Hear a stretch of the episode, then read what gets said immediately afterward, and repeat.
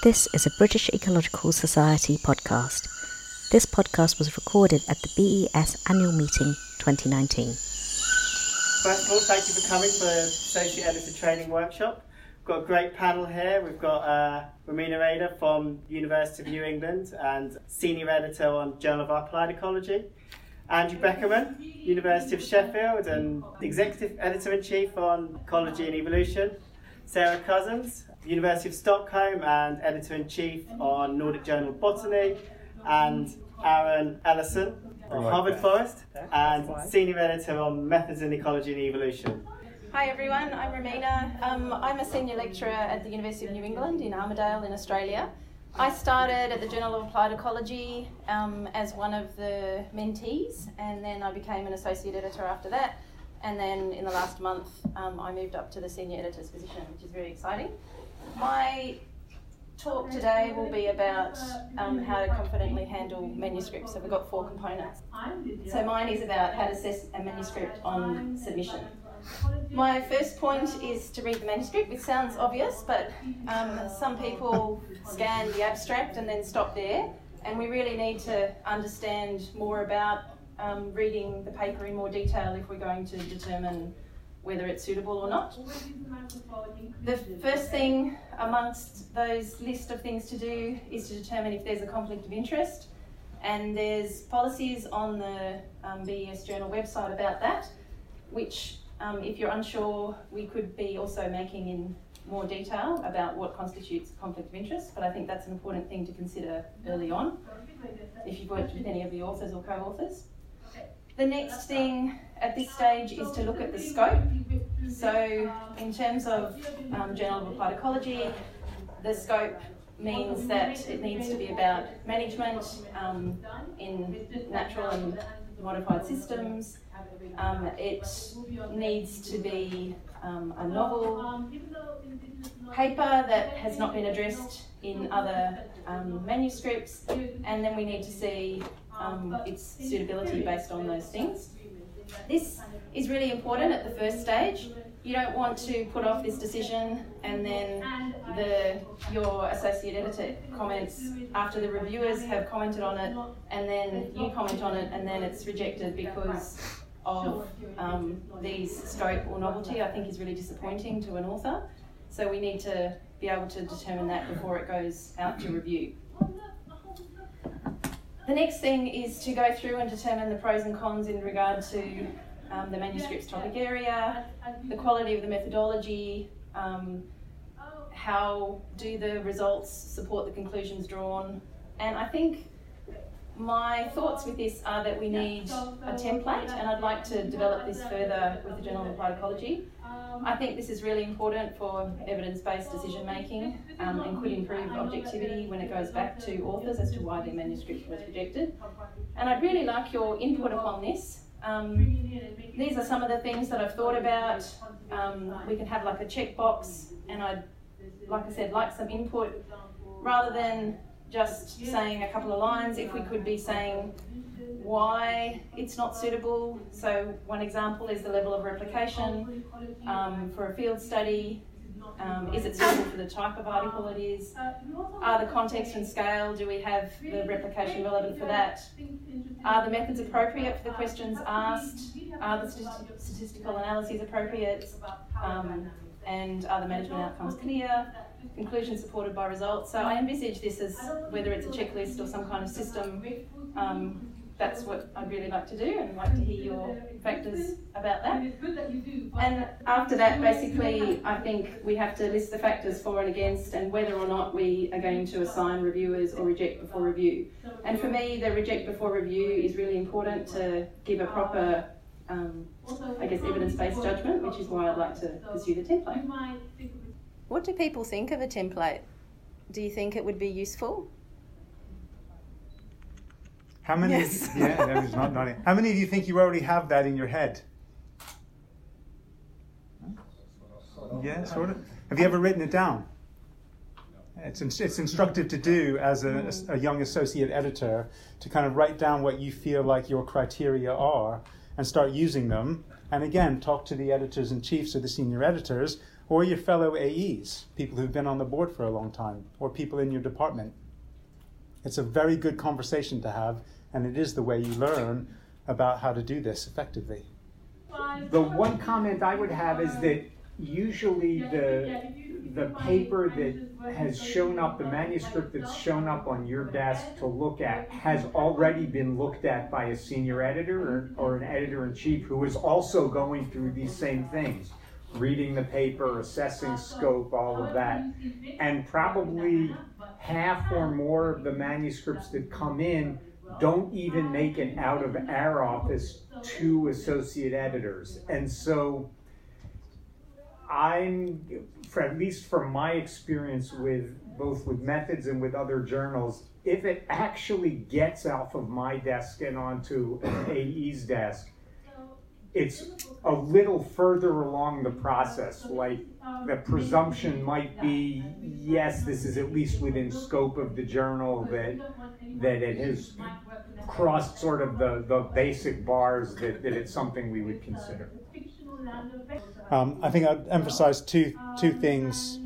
Um, one is be careful with the word novelty. It's a word to use with your editor in chief or the senior editor, not always with the author. Nobody wants to hear that their paper's not novel.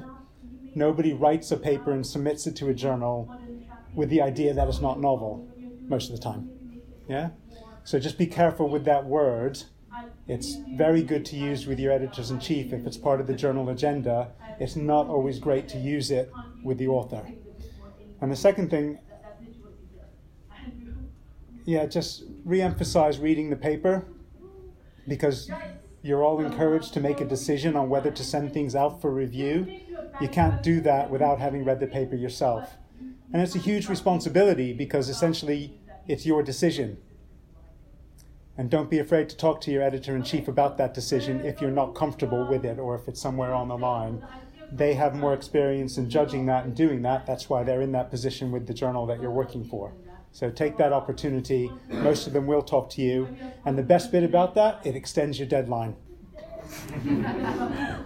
I was just going to say, I think it's it's fine for it to be context dependent, and that's what you need to write down um, when you report your um, recommend. Is it recommendation?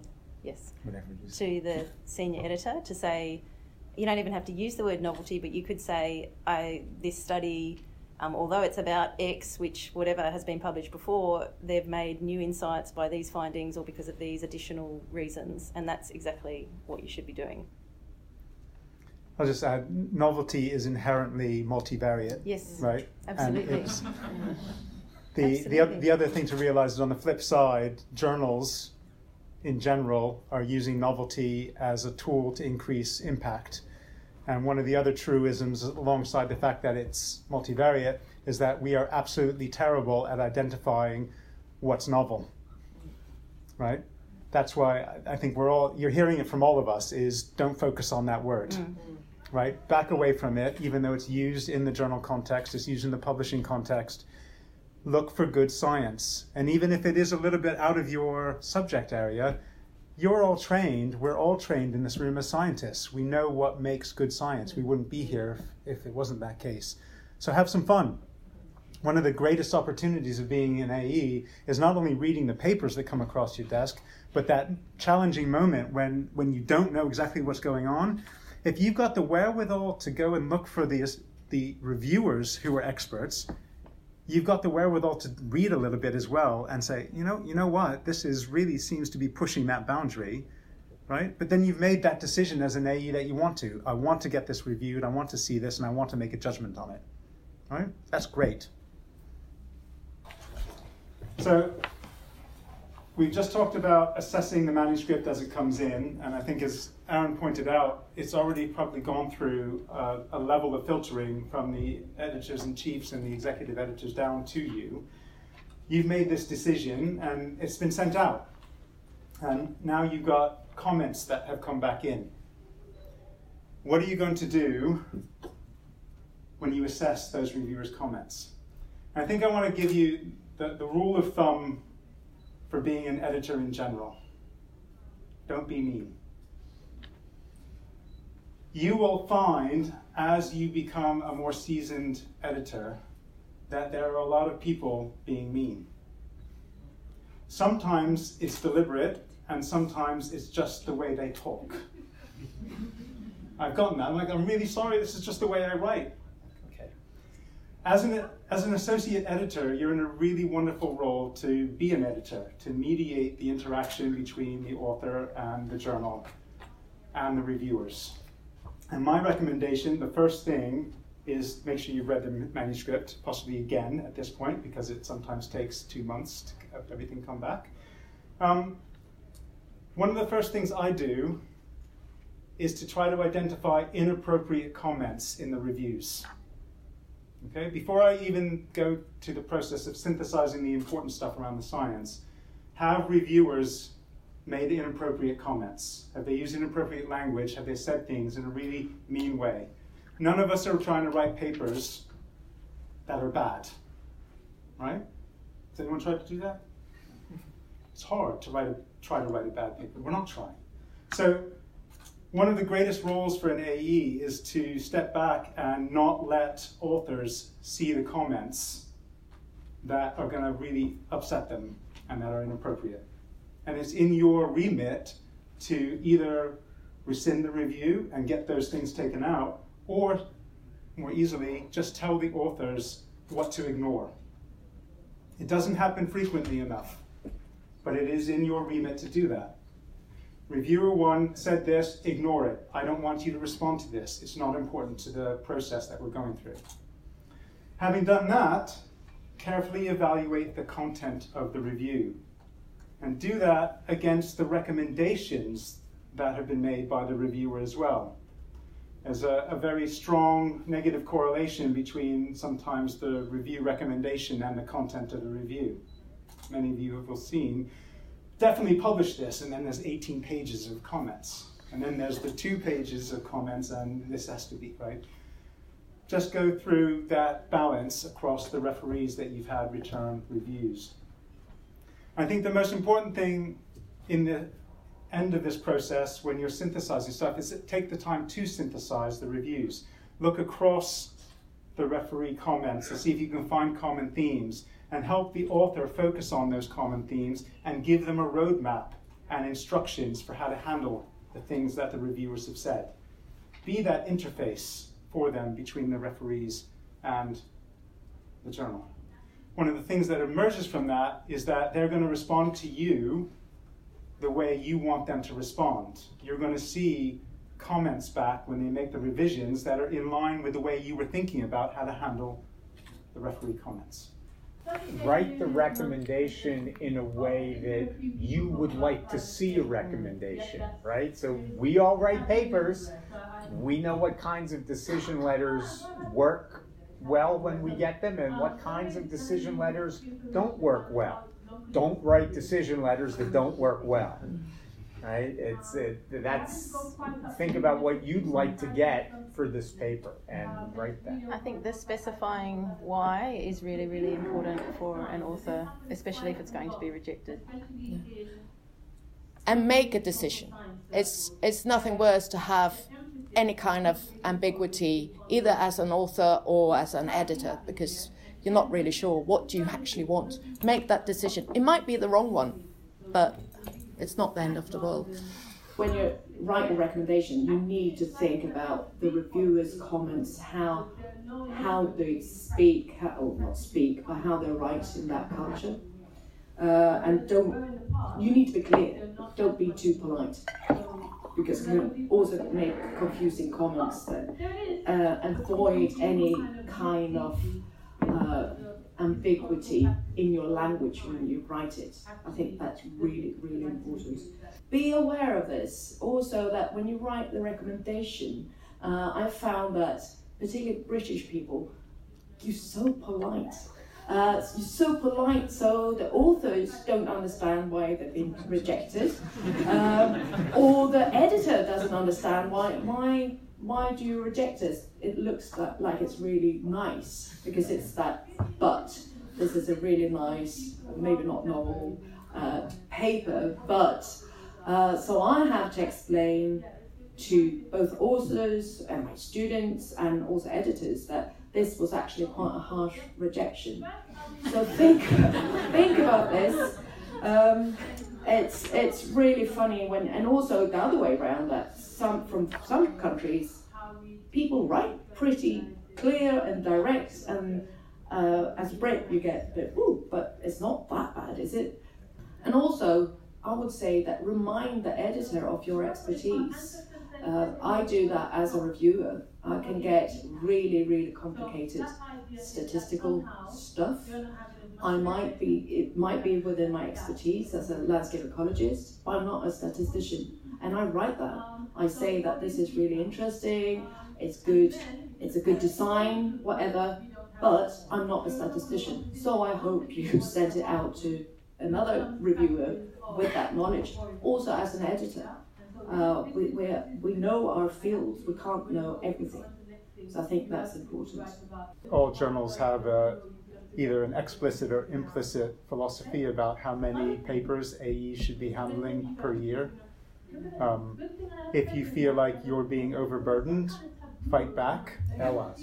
Right? There's nothing nothing wrong with saying stop sending me papers, especially these kind of papers. and it's not a fight. Just tell us and we'll do it. So one one of the things that happens when you start hearing that back is a decision at the strategic level for the journal to expand the editorial board. Mm-hmm. And what we end up doing is coming back to you, who has been overburdened, and saying, Can you recommend a few of your friends or enemies um, to, to join the editorial board? And we'll put that in place to move forward. I mean, it is that, that machine does work.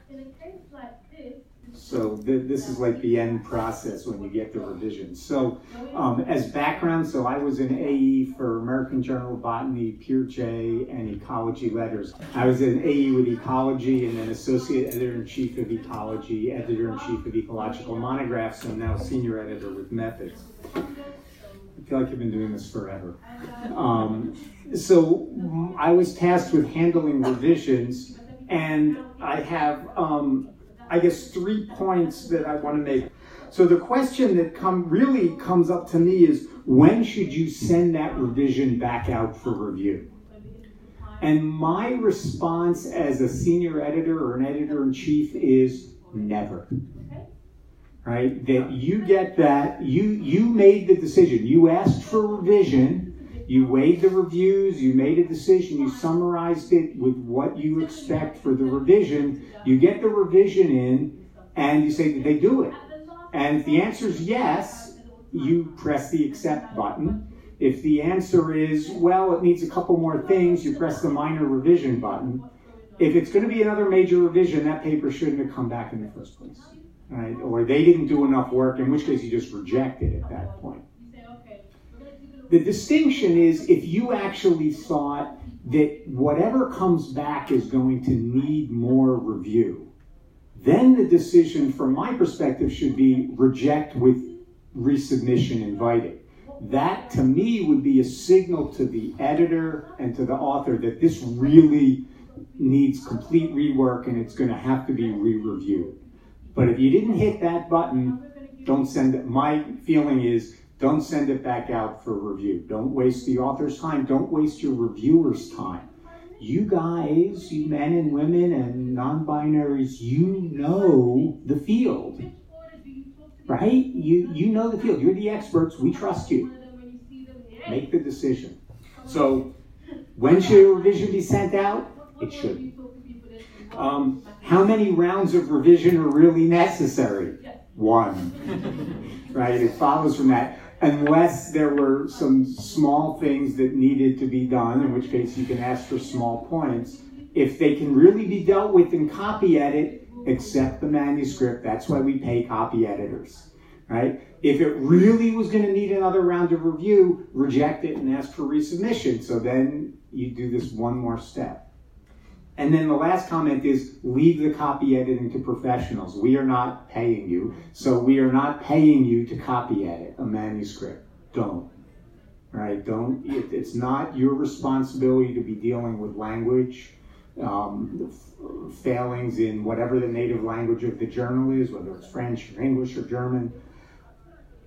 Leave that to the copy editors. If it's a small point, like, uh, oh, they forgot a parenthesis here on our library, that's not a minor revision. That's fixed that in galley, um, sort of thing. So I, I'm really in favor of streamlining that process. Um, no paper is ever going to be perfect right? It's not perfect for the author, it's not perfect for the journal, it's never the complete story. Don't ask the authors to write the paper that you wish they had written. Right? Then it would be your work. I, I think the process of trying to tell the authors what they need to do against the referee comments, it, it almost gives you a second checklist, right? You go back to what you recommended they do. Have they done it all? And then it becomes very easy to just continue that conversation. I don't think you've been able to do this, um, or you didn't do it and then it's quite straightforward because you've set that up in the first place. Um, I just have another comment on the reject with resubmission. I think um, another comment is is it fixable? Is a really easy question to ask yourself. If the reviewers have asked for, um, or one of their reasons is insufficient replication and it's a field study and it was done two years ago, that's probably not something that they're going to be able to fix um, in another round of revisions. So this might be where we have circumstances listed that might help make that decision. Um, but yeah, that's one comment that I'd make. And one, one more opportunity to use reject and resubmit. Um, it probably won't be very common at the AE stage, but there is always the possibility that the papers come to you and the senior editors only read the abstract and the abstract is written really clearly, but the rest of the paper is impenetrable. And the definition of impenetrable comes in many forms. Sometimes it's language, sometimes it's just impenetrable. It's very easy to use that reject and resubmit at that stage before you send it out. Don't waste reviewers' time. Don't send it out, but you can see that the volume of data, the story, potential, it's all there but it, it will not be judged by the average referee based on the science. Send it back for resubmission with that agenda and get, get your paragraph written right that you're going to use so you don't irritate people. We want your paper to be judged on its science, not on the writing style. Please fix this and get this in order. I think the amount of data and the story you got here is fantastic. Send it back to us when you've done that. I think what you're hearing from all of us is that we really want to trust you as experienced scientists to help in this process of making decisions about publishing really cool science in the journals that you're working for. Um, have confidence in yourselves. Yeah? It's a wonderful and scary position to be in at the same time. It's full of um, imposter syndrome things. And it doesn't stop when you get to different spots in the journal either, right? Who decided that I was relevant for you know this? Yeah. Thank you all for your great work as AEs. Mm-hmm. We couldn't do our job without you. Yeah.